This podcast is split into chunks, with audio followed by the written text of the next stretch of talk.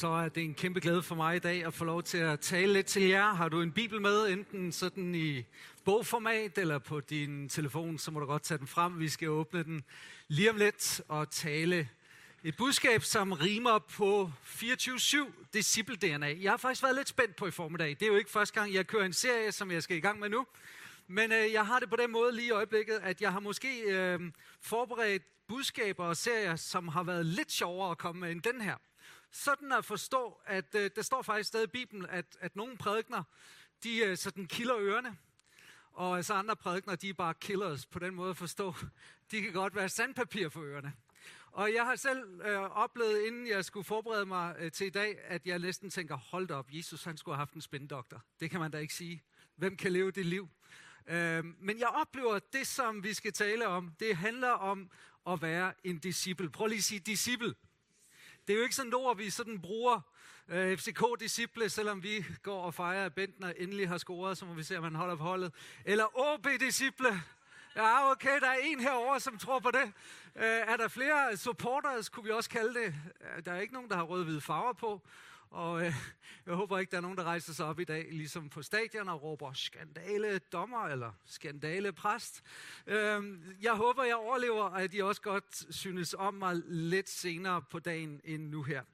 24/7 har ikke som sådan noget med politisk forhold til den radiokanal, som vist nok lige er lukket.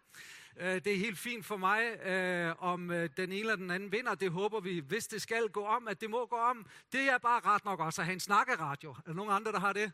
Når der kun er... Der var en dernede, tak. Når man kører langt og ikke måske kun gider at høre popmusik, så er det jo ret nok med lidt snak. Men det, vi skal tale om, det handler om noget, som fylder 24/7. Og det er altså ikke den 24. juli, men det er alle ugens dage, alle 24 timer. At være en disciple, det er det handler om. Så kan man sige, hvorfor noget så kendt, så basic? Hvorfor om igen på det? Jo, fordi jeg tror på, at vi har brug for at vende tilbage og forstå, hvad det egentlig var vores kald. Vi er i en fase som kirke lige nu, hvor der er mange nye, der kommer til. Og det pudsige er, når vi læser evangelierne, at hver gang der kommer skare til Jesus, så kan man tænke, så sænker han lige standarden lidt, ikke? Og så siger han, okay, vi skal lige have alle med, så det jeg sagde i går, det mente jeg jo ikke, det var bare for nogle få, så nu sætter vi lige barren lidt ned. Det var som om, at jo flere der kom, jo mere radikal blev han. Læs Johannes 6, hvor han talte om, at du kan ikke følge mig, hvis ikke du lever på den her måde i kraft af mig, og spiser mit kød og drikker mit blod. Og det var faktisk sådan, at disciplene prøvede at være spindokter og sagde, Jesus, det kan du bare ikke sige. Og der står, at der var flere, som holdt op med at følge ham efter det. Og Jesus vender sig til sidst til sin discipleskare og siger, hvad med jer, vil I også stoppe? Og så er det Peter, der siger, nej herre, for du har det evige livsord. Hvor skulle vi gå hen? Og jeg håber, du har det sådan i dag, at ja, Jesus, jeg vil blive ved dig, og du kan bare give det full on, hele pakken. Er der nogen, der har det sådan?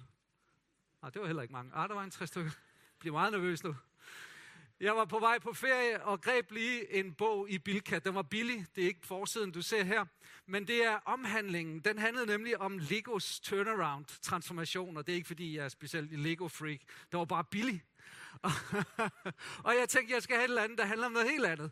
Men den var simpelthen så godt skrevet. Og jeg blev fanget af en turnaround i en virksomhed, som vi alle sammen jo kender produktet af. Hvor mange har leget med Lego-klodser som lille? Okay, nu fik jeg håndsoprækninger. Okay, sådan der. Og man kan lave sit eget, og der er ikke noget forkert. Man bygger bare, og man kan bygge og sige, nej, hvor er det flot. Og problemet for Lego var, at de var kommet væk fra kernen i deres virksomhed, og i virkeligheden så gik deres salg ned med 40%. Og de var desperate, og den der kirkefamilie, som var bag, der kunne I se, det har noget med kirke at gøre. Den var ramt, og de vidste ikke, hvad de skulle gøre. Og så kommer gutten, som hedder Jørgen Vig Knudstorp. Han er 35 år gammel, har en Ph.D. i ledelse, arbejder i et konsulentfirma, der vist nok hedder McKinsey. Og han bliver ansat til trods for manglende erfaring. Men de tør at slippe ham til. Og det han i virkeligheden går op i, det er at finde tilbage til identiteten af en gammel virksomhed, som altid har givet overskud og spørger, hvorfor er vi til? Så i dag er der noget, der hedder Knustopkuren. Og det er en international case om, hvordan man forstår en kerneforretning, kernen i en virksomhed, og så holder fast i det. Og for Lego, så var det at inspirere børn til at udvikle sig gennem leg. Jeg vil tro, Lego, det har noget med god leg at gøre på en eller anden måde. Ligesom Føtex, fødevarer, tekstiler. Ikke? Ligesom A2. Hvor er det godt for os to. Jeg vil gerne udfordre dig i dag. Vi skal have sådan en Knudstorpskur. Du skal tilbage til disciple-DNA'et. Vi skal tilbage til disciple-DNA'et. Og jeg har følt mig selv lidt i en periode her i sådan en skruetvinge. Jeg har oplevet, at Jesus han har udfordret mig lidt og sagt, okay Dan, er du stadigvæk min efterfølger? Er du stadigvæk en disciple? Er det stadigvæk mig, du er mest optaget af? Eller går du mere op i at gøre noget for mig, end mig? Hvad fylder mest i dit liv? Og grundkaldelsen, den skal vi se på i dag. Og det DNA, den kernevirksomhed, som Jesus han har kaldet os til. Hvis du har din bibel, så slå op på sådan et nøglevers, som vi finder i Matthæus 28. Og det er vel, hvis man kender sin bibel, så er det her, det er kulminationen. Nogle mener faktisk, at Matthæus evangeliet er skrevet som en stor discipleskabsguide. Der er jo 5 store taler, mange af dem handler om discipleskab. Nogle mener, at det var fordi, de skrev til jøder, der er 5 mosebøger. Nu kommer der ligesom 5 nye taler, og her kulminerer det, hvor Jesus siger, gå derfor hen, prøv lige at sige gå. Og gør alle folkeslagene til mine disciple. Sig lige gør. Gør. I det, I døber dem i faderens og søndens og helligåndens navn, og i det, I lærer dem at holde alt det, som jeg befalede jer, og se jer med jer alle dage indtil verdens ende. Kan jeg få et amen? Det er Jesus selv. Hans sidste ord. Last words og lasting words. Det er her, han siger, det her skal være jeres kernevirksomhed. Det skal være at gøre disciple. Vi har nogle gange kaldt det her for missionsbefalinger, og det er faktisk, synes jeg, ikke en rammende beskrivelse. For ser man ind i grundsproget, så ofte så vi talt om, gå er det vigtige her, eller måske døb er det vigtige. Vi har også brugt det til at sige, undervisning er vigtig. Men ser man i grundsproget, så er der faktisk kun én befaling. Og den befaling, den er, gør mine disciple.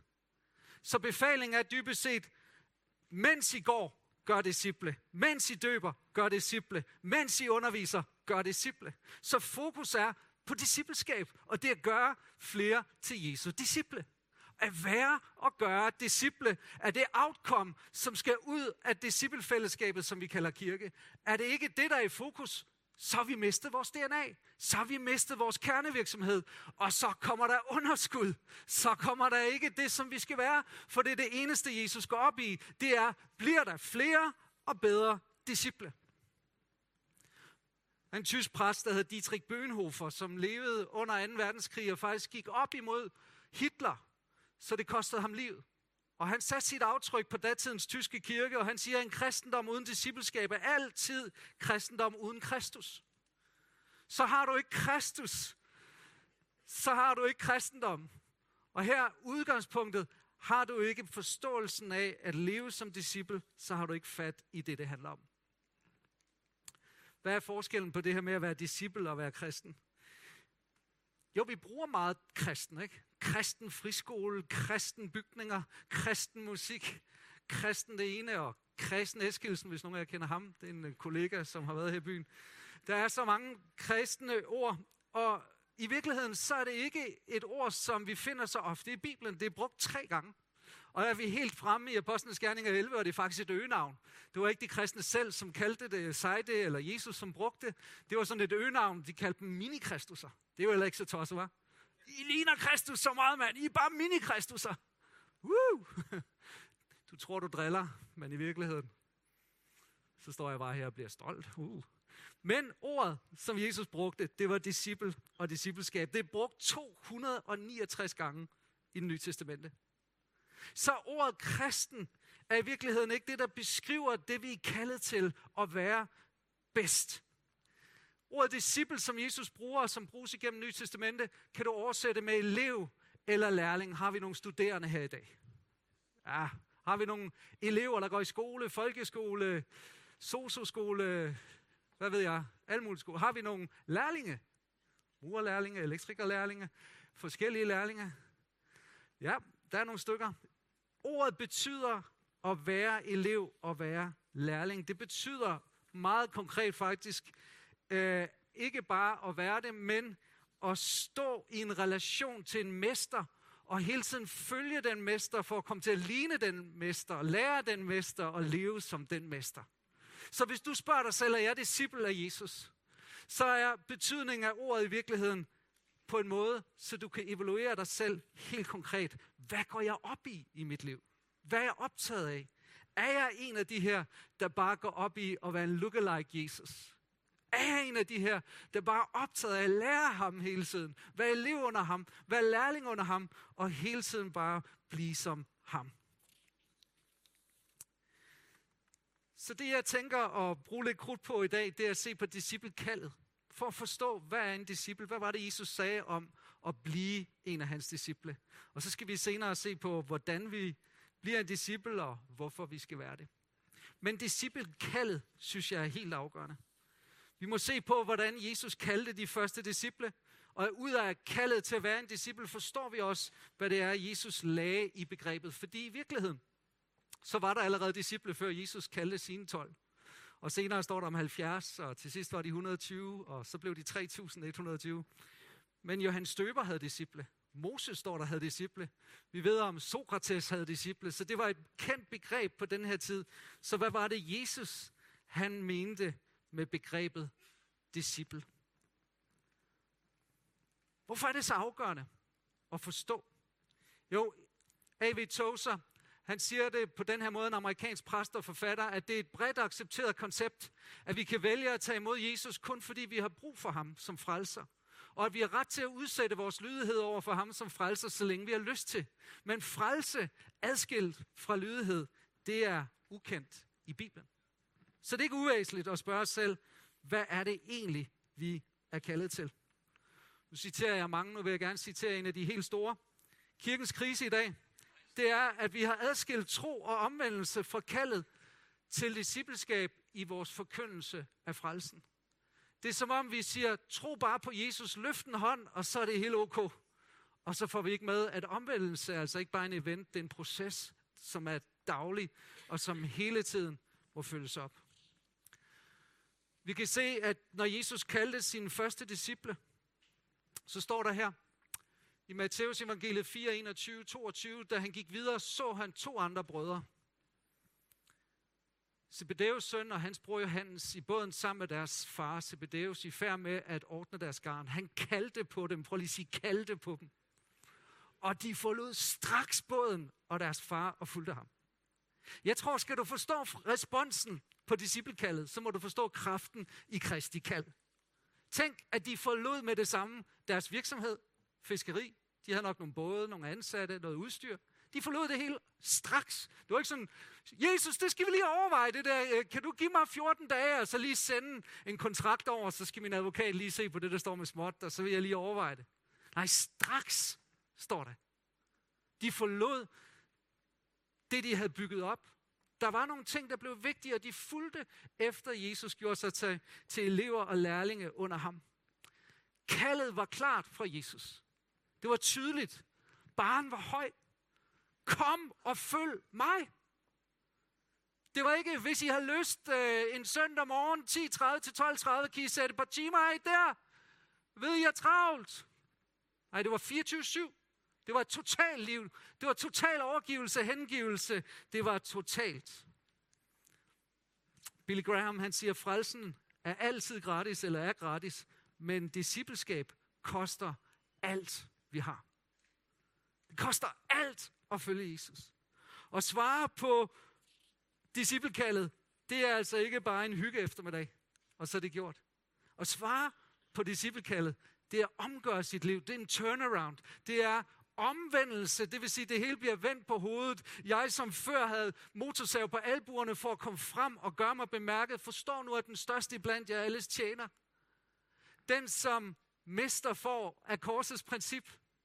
Den, som taber, vinder. Det hele er vendt på hovedet i Guds rige. Men vi kan ikke opleve Guds rige, uden at underlægge os kongen. Vi kan aldrig opleve Jesus som frelser, uden at få ham som herre. Vi kan ikke sige, Jesus, vi vil gerne have alle dine benefits, alle dine fordele. Kan vi være en del af din fordelsklub? Vi vil gerne lige have tilgivelse, når vi har brug for det. Vi vil gerne lige have en buffer. Sådan lige en dyne af noget, vi lige kan svømme ind i, der ved juletid og påske. Nej, det er året igennem. Det er ugen igennem. Det er dagen igennem. Det er døgnet igennem. Hvis du har noget at skrive på med, du må godt tage telefonen frem, så får du nu 7 dimensioner, hvor Jesus han siger, mine disciple, hvis I vil være mine disciple, og så uddyber han kaldet til discipleskab. Og så står jeg bare bagefter og siger, det kan jeg simpelthen ikke klare at leve op til. Men jeg har det også på den måde. Jeg kan jo ikke sige, nu trækker vi lige 30%, og så gør vi det 100% Aalborg. Nordjysk Jesus, der kommer ind og siger, kunne du tænke dig at hygge lidt med mig?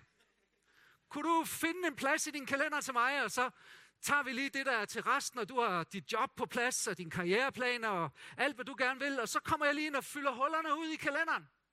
Var det noget? Tænk lige over det, og vend tilbage. Det kan være i år, det kan være næste år. Måske når du bliver ældre. Det er ikke den mulighed, vi har. For at være en disciple af Jesus nummer 1, så må jeg forlade alt mit eget og følge Jesus. Står i Matthæus 16, vers 24. Så sagde Jesus til dem, som fulgte ham. De, der ønsker at være mine disciple, sig lige mine disciple, skal lægge alt deres eget til side og følge mig, også selvom det koster livet. Det er altså ikke særlig populært at sige. De, der klamrer sig til det jordiske liv, vil miste det himmelske. Men de, der sætter livet til for min skyld, vil få det evige liv. Læg mærke til, at Jesus taler ikke her til elitetropper af troende, og siger, nogle få af jer, I skal lige satse alt. I resterende, I kan bare passe det ind, når I lige har overskud af tid. Han taler om vejen til det evige liv. Han taler om vejen til fællesskab med faderen, ikke bare et øjeblik, et minut eller en time, men resten af dit liv og ind i evigheden. Han taler om frelsen og siger tro og omvendelse, men han siger også discipleskab og efterfølgelse. Nummer 2 ting, det er, for at være en disciple af Jesus, så må jeg elske Jesus højere end alle andre.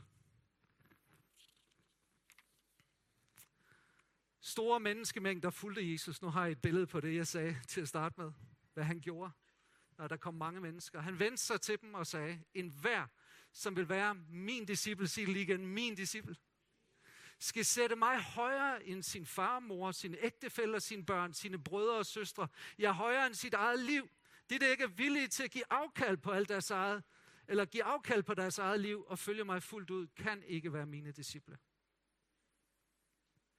Det Jesus kalder os til, det er en kærlighedsrelation. Han ved, at han kan ikke dele æren eller lederskabet af dit liv med dig. Han bliver nødt til at tage det fulde ansvar. Enten er han herre fuldt ud over alt i dit liv, ellers er han ikke herre i det hele taget. Men det, han ønsker, det er en kærlighedsrelation, hvor det er kærligheden, som driver dig til en overgivelse, hvor han kommer først. Det største bud blev Jesus spurgt om, at de skriftkloge farisæerne, nu skulle de fange ham i ord. Hvad er det største bud? Og de regnede med, at de lige kunne nakke ham der på bibelvisdom, men Jesus siger, det største bud er, at du skal elske Herren, din Gud, af hele dit hjerte, af hele din sjæl, af hele din styrke og din næste som dig selv. Jesus sætter kærligheden højst. Og det er, fordi han ved, at elsker du Jesus, så er der bare nogle ting, du ikke kan. Der var en kirkefar, Augustin, han sagde, elsk Jesus og gør, hvad du vil. For du kan ikke elske Jesus, og så gør det, der sårer ham. Du kan ikke elske Jesus og bedrøve ham. Du kan ikke elske Jesus og ikke give ham den plads, han fortjener, hvis du forstår, hvem han er. Og der er bare så mange, som kun ser Jesus, fordi han er useful. Men er du en disciple, så ser du Jesus, fordi han er beautiful. Du har set hans skønhed. Du har set, hvor ren han er, hvor hellig han er. Og du har i ham fundet en skat, som er så fantastisk og værdifuld, at du har solgt alt, hvad du ejer, for at få råd til den perle, den skat. Og du er ligeglad med prisen, og du er ligeglad med, hvad det koster dig. Og det, Jesus siger, det er, vinder du mig, så vinder du livet. Så lad være med at klamre dig til dig selv. Lad være med at klamre dig til det klamme liv. Undskyld. Men giv dig over til Jesus. Den tredje, det er, for at være en disciple af Jesus, så må jeg bruge tid sammen med Jesus. Kan I mærke, det sker? Hvis I bliver i mig, og mine ord bliver i jer, så bed om, hvad I vil, og I skal få det. Derved helliggøres min far, eller herliggøres min far, at I bærer mig en frugt og bliver mine disciple. Kan vi sige det igen? Mine disciple. Hvis I bliver i mig, hvis du fastholder relationen til Jesus. Det er som med Jesus, som det er med alle vores venskaber og relationer. Jo mere tid du bruger sammen med nogen, jo dybere bliver relationen til dem. Det er ikke anderledes med Jesus. Så jeg spørger dig, hvor meget tid har du med Jesus i løbet af din dag, i løbet af din uge? Har du ham med ind, når du står op mandag morgen? Vågner der træt og måske har lidt små hovedpine. Siger du så lige, godmorgen Jesus. Velkommen til en ny dag. Du har sagt, at du er med mig alle dage, og der står ikke bare søndag, men også mandag, så nu står jeg op. Men her vil du ikke godt hjælpe mig, fordi jeg er bombetræt. Og så har du din lille dialog med Jesus. Og så lander du i bussen eller bilen eller på cyklen, og så snakker du videre med Jesus, så du tænker på ham, og så ankommer du på studiet eller på jobbet, og Jesus han er i din tanke, Jesus han er i dit hjerte, og hvis du kommer for sådan ryggen mod muren og oplevelser og problemer, så begynder du at kalde på hans hjælp og sige, åh Jesus hjælp mig, din dag, din uge, lever du i hans nærvær? En kalder det på den her måde, og har skrevet en bog om, der hedder Practicing His Presence, og praktiserer hans nærvær. Og så har du også tider, hvor du bare er sammen med Jesus. Hvor du er i ordet og i bønnen, og hvor du bare nyder fællesskabet med ham. 4. For at være en disciple af Jesus, så må jeg fastholde en længsel efter at forstå Bibelen. Det her, det er en bog, som bare er så fantastisk. Men er du klar over, at du har en sjælefinde, som vil gøre alt for at holde dig for den her bog? Han vil synes, det er fint nok, at du går meget mere op i Facebook in the Bible book. Og derfor så vil han gerne få dig ind på de sociale medier, ind på Netflix, ind på alle mulige distraktioner, som gør, du ikke får tid til bogen her. Og hvorfor vil han det? Det er fordi, at Jesus siger sådan her. Mens Jesus talte, kom mange i folkeskaren til tro på ham, og til dem sagde han, hvis I holder fast ved mine ord, er I virkelig mine disciple, kan vi sige det en ekstra gang her, mine disciple. I vil lære sandheden at kende, og sandheden skal sætte jer fri. Læg mærke til, hvad Jesus siger. Han siger det til nogen, der tror, og siger, hvis I som tror vil være disciple, så handler det om mit ord. Det handler om at blive i ordet, elske ordet, læse ordet, søge at forstå ordet, gå op i ordet. Hvis vi vil være hans discipler, vi er elever, vi er studerende, vi er lærlinge. Og vi må hele tiden bede ham om at åbne ordet for os. Så vi forstår sandheden. Hvorfor? Fordi sandheden skal gøre os frie. Frie følelsesmæssigt, frie som personer, frie i vores liv i det hele taget, fri for syndebyrder, fri for bekymringsbyrder, fri til at leve Kristuslivet. Det kommer ved at være i ordet, fordybe os i ordet, leve i ordet. Det 5. Det er for at være en disciple af Jesus, så må jeg altid gøre, hvad Jesus beder mig om. Vi har haft nogle fremmede gæster forbi her i weekenden, som min kone og mig skulle servicere lidt, og det er min søn og hans kæreste, som er på besøg fra Aarhus. Og han havde fødselsdag i går, 21 år. Det er underligt, som ens børn bliver ældre og ældre, og man forbliver bare 27, ung og frisk selv, ikke? Men Mette, hun havde lige nogle opgaver, der vi havde noget, vi lige skulle nå. Og så siger hun, gider du lige gøre det her, gider du lige gøre det her. Så gik jeg og synes, jeg var i gang med det, men kunne mærke, hun sådan lige gentog det. Så sagde jeg bare til hende, Mette, jeg gør da alt, hvad du siger.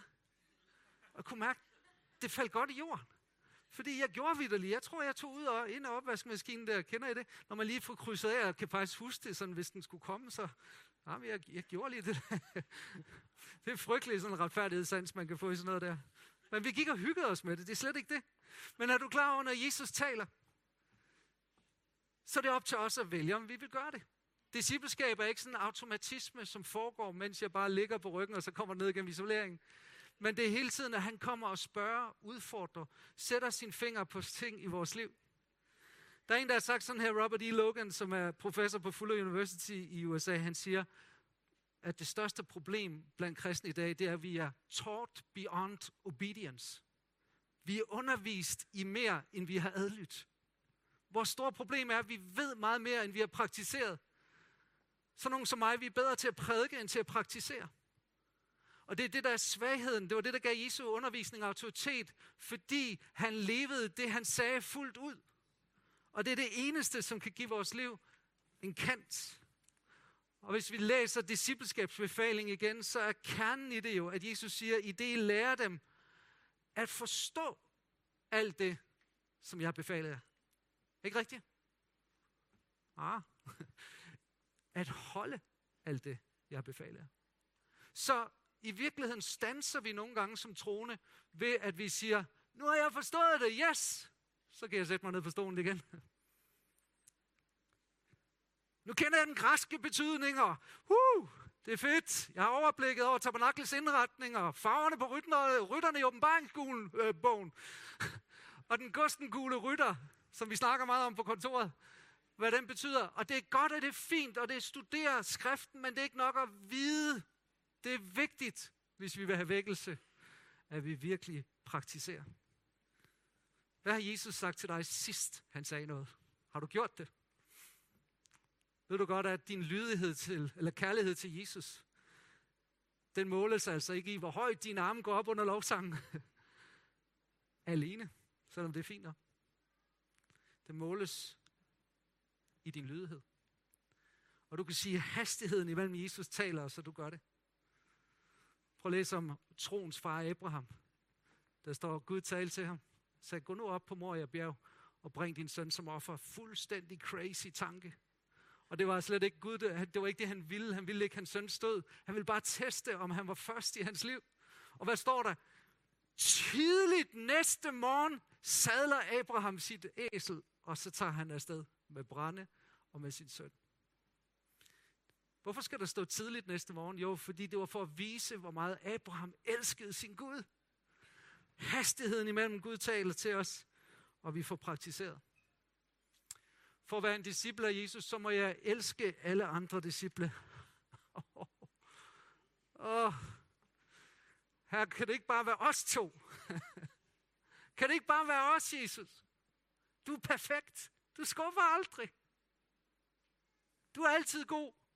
Men virkelig, skal jeg elske alle de andre? Brødre og søstre? Skal jeg elske kirken? Sådan en ufuldkommen størrelse?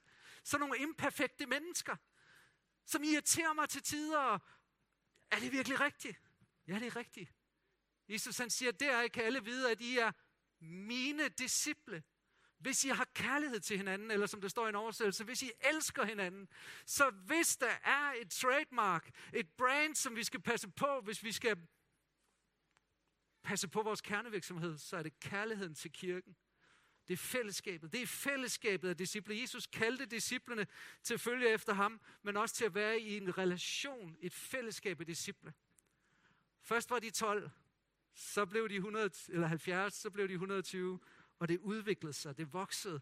Men de skulle elske alle. Der var ingen grænser for, hvem de skulle elske. De skulle elske alle deres søstre, alle deres brødre. Hvordan er din relation til fællesskabet? Det er her, Jesus siger, det afsløres, om vi virkelig er hans disciple.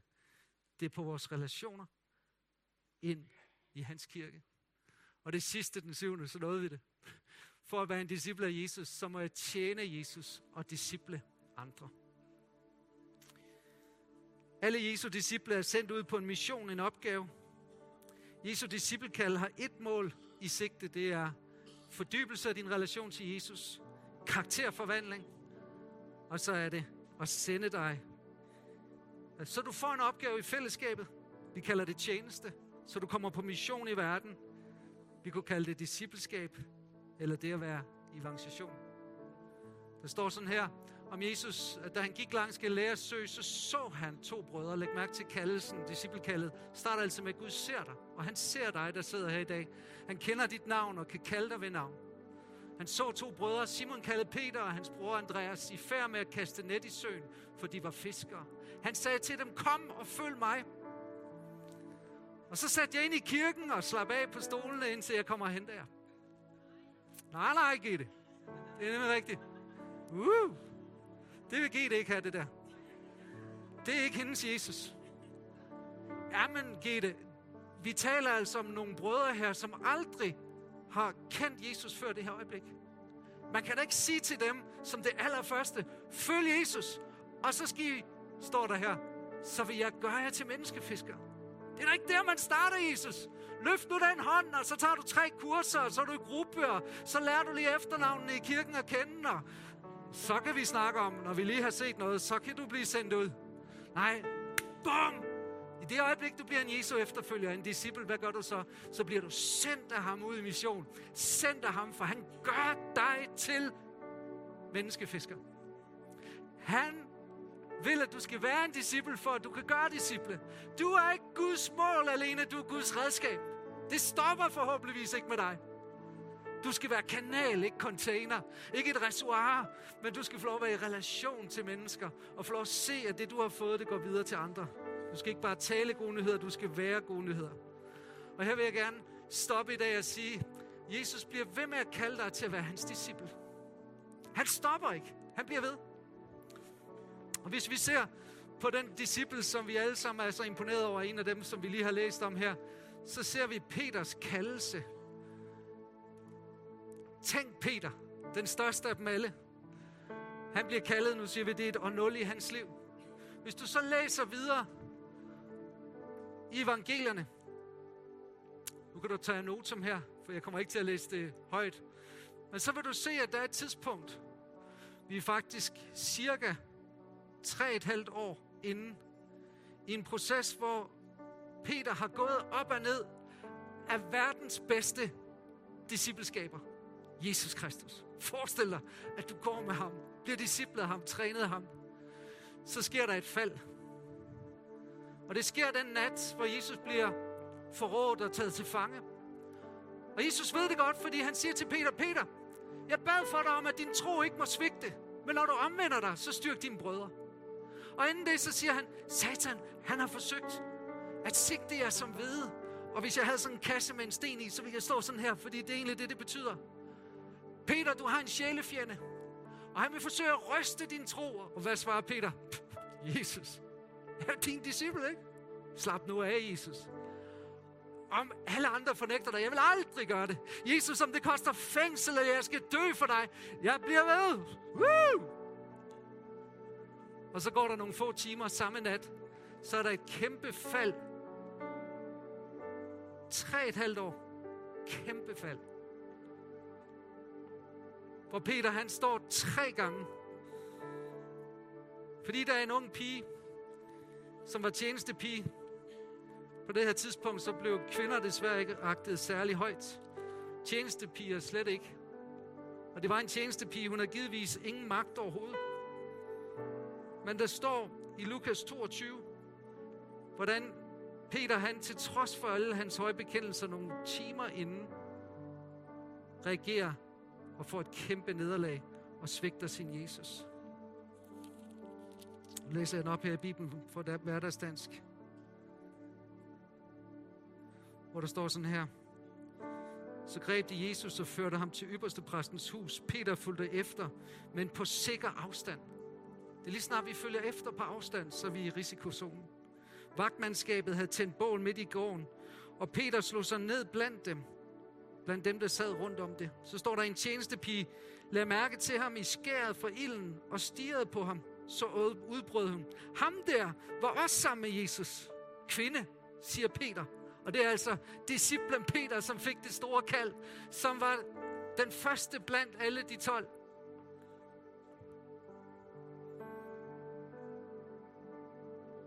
Ham der var også sammen med Jesus. Kvinde, jeg kender overhovedet ikke den mand, siger Peter.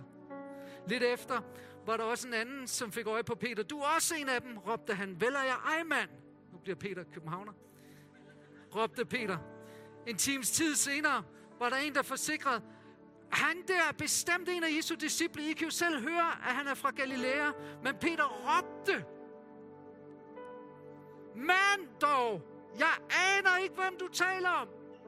Det er den Peter, som var kaldet af Jesus, som har set Jesus bespise de 5.000, har set ham gå på vandet, har set ham uddrive under ånder, har set ham helbrede, har set og hørt, og blevet disciplet. Han står 3 gange og siger, jeg kender ham ikke. Og der står et af de andre evangelier, at han bandede på det.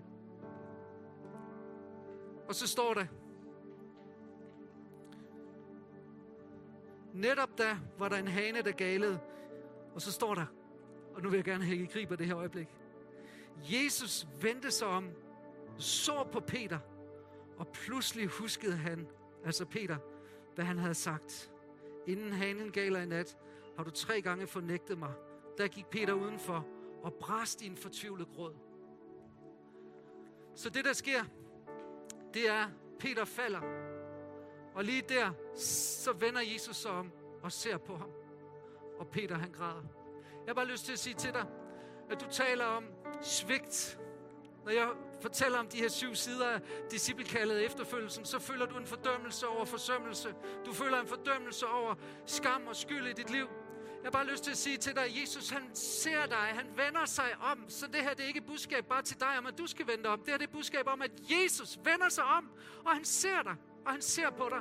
Og der står, at Peter, han græd bitterligt. Og det, der sker bagefter, det er, at Jesus, han ikke bare bliver dømt til døden, men han gennemlever døden. Og så bliver han lagt i graven. Og det gør han for Peters skyld, og han opstår.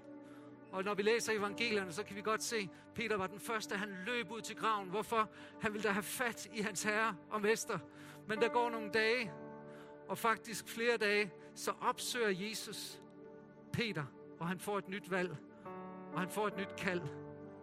Og hvad var kaldet? Var det: Peter, hvorfor løj du? Peter, hvorfor var du en kujon? Peter, hvorfor var du ikke disciple? Nej, det var bare: Peter, elsker du mig? Elsker du mig? 3 gange måtte Peter sige: ja herre, du ved, jeg har dig kær. Hvorfor 3 gange? Fordi han havde fornægtet ham 3 gange. 3 gange fik han lov at gøre det godt igen. Og alle 3 gange, så siger Jesus: så vogt mine lam. Hvad hører du for mine får? Vogt mine får. Så han bliver genetableret som disciple i fællesskabet. Og jeg har bare lyst til at sige, der gik kun 55 dage fra hans fald, til han får et nyt kald. Og det var der på Pinsedag, hvor ånden kom ned, og Peter står og prædiker: det er den Kristus, I har fornægtet. Peter er tilbage. Peter er tilbage. Peter fik en genstart. Han fik et comeback. Og jeg har bare lyst til at sige til hele forsamlingen her: er også skrøbelige, hengivende, og alligevel bare så... jeg ved ikke, om du er en af dem, som ligesom Peter bare siger: det der, det nailer jeg. Bought the t-shirt. Hey, vær disciple, Jesus. Jeg har den. Rolig. Kommer aldrig til at svigte dig. Peter svigtede. Jeg svigter. Du svigter. Jesus svigter aldrig. Jesus, han bliver ved. Og hvis du har fået et disciplekald, så kommer du til at få nogle fald. Men du skal vide, at du bliver ved med at have et valg. Fordi der kommer et nyt kald. Og han gentager kaldet, og han genopretter dig i sin tjeneste, i sin disciplerelation. Han giver ikke op. Er du utro, så forbliver han tro. Giver du op, så bliver han ved. Han gjorde det fuldt ud. Du behøver ikke gøre mere. Undskyld, jeg bliver lidt passioneret. Skal vi ikke rejse os op? Så beder vi sammen: Jesus, tak, fordi du kalder os til at være dine disciple, fordi du kalder os til at være dine efterfølgere, fordi du kalder os til at give os hen til dig, over til dig. Jesus, vi står bævende, rystet over dybden og bredden og højden og længden og graden af dit kald. Det er et 24/7-kald. Det er et disciple-kald, hvor vi bare må tage vores kors op og fornægte os selv og følge efter dig. Og herre, vi kan nærmest ikke gribe om det. Herre, jeg har det på den måde. Ikke som Peter. Jeg har faktisk på den måde, herre: jeg har svigtet så mange gange. Der er så mange intentioner og mål, jeg har haft i mit liv for, hvor meget jeg vil bruge tid på dig i bøn, og hvor meget jeg vil bruge tid på dig i Bibelen, og hvor meget jeg vil give mig hen til dig, Jesus. Der er så meget af det, jeg ikke har holdt. Min tillid til mig er ikke så stor, men min tillid til dig lige nu her, det er, at du vil kalde mig igen. Så jeg beder dig, Jesus, for enhver i det her rum, som måske har en tro, men som aldrig har sagt ja til efterfølgelse og discipleskab, at du vil kalde på dem i dag. Send dit ord ud. Send dit ord ud, Jesus, det beder jeg om. Og mens vi har lukket øjnene og i bøn til Gud, så har jeg lyst til at spørge, er der nogen i dag, som vil på kaldet til at være en disciple sige ja? Og jeg vil bare, inden du svarer, advarer dig og sige: det bliver ikke ja nummer 1, og så er det slut. Det bliver ja til Jesus nu. Og så skal du vide, der kommer et nyt spørgsmål fra Jesus i morgen, og et nyt i overmorgen. Og det liv med Jesus, det er et langt liv af processer, hvor du siger ja og ja og ja. For han vil hele tiden have dig længere ind i hans nærvær, dybere ind i fællesskab med ham, mere hengiven til ham. Men mens vi står her nu, så spørger jeg, er der nogen, der vil give deres første ja til Jesus? Det er en beslutning om at lade dig døbe. Det er en beslutning om at tilhøre Jesus og følge ham. Og jeg kan ikke tage barnet ned og sige, du kan slippe med noget andet end Jesu kald. Fordi det er det eneste, vi har som kirke. Det er det eneste, vi kan prædike, det er, hvad Jesus kalder til. Har du det på den måde, det vil du gerne sige ja til, så løft din hånd op der, hvor du står, og tag den ned igen. Hvis du har det hjerte i dag, ja, Jesus, jeg vil være en efterfølger af dig. Ja, Jesus, jeg vil give mig over til dig. Ja, Jesus, det er det, jeg vil.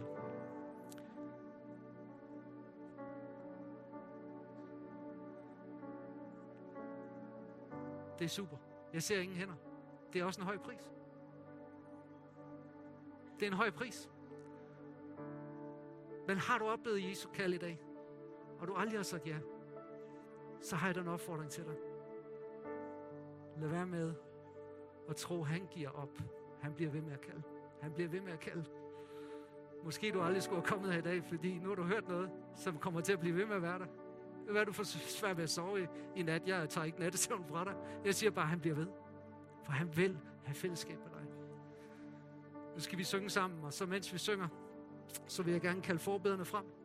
For det vi også gør altid her søndag formiddag, det er, at vi giver mulighed for dem, som ønsker at blive betjent. Vi tror på, at Jesus han kom med hele sit rige. Og i hans rige, så er der helbredelse for sygdom. I hans rige, så er der frisættelse. Hvis du har tankebaner, du har svært ved at komme op af og ud af. Hvis du har angst og frygt i dit liv, der er så meget godt i Kristus. Og i dag, så vil vi bare betjene dig med det. Vi tror på Jesus, han er her i det her øjeblik. Vi tror på, Jesus virker, og han taler. Men samtidig, så vil jeg også sige, der er nogen, som i virkeligheden, når du hører prædiken i dag, budskabet i dag, så er du egentlig ikke så optaget af at få noget fra Jesus. Du er ikke så optaget af at søge hans hænder. Du er optaget af at søge hans ansigt. Du er optaget af at genkommitte dig. Reovergive dig, hvis der er noget, der hedder det. Og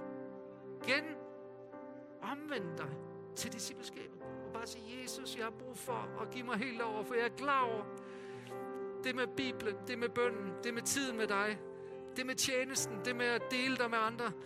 Jesus, du skal fylde med i mit liv. Har du den længsel i dag, så inviterer jeg dig. Gør det kun én gang. Træd ud af rækken, kom frem og få en velsignelse. Fordi nogle gange skal vi bare sætte os i bevægelse. Vi skal bare sætte os i bevægelse. Så sæt dig i bevægelse nu, og så synger vi til Jesus. Værsgo.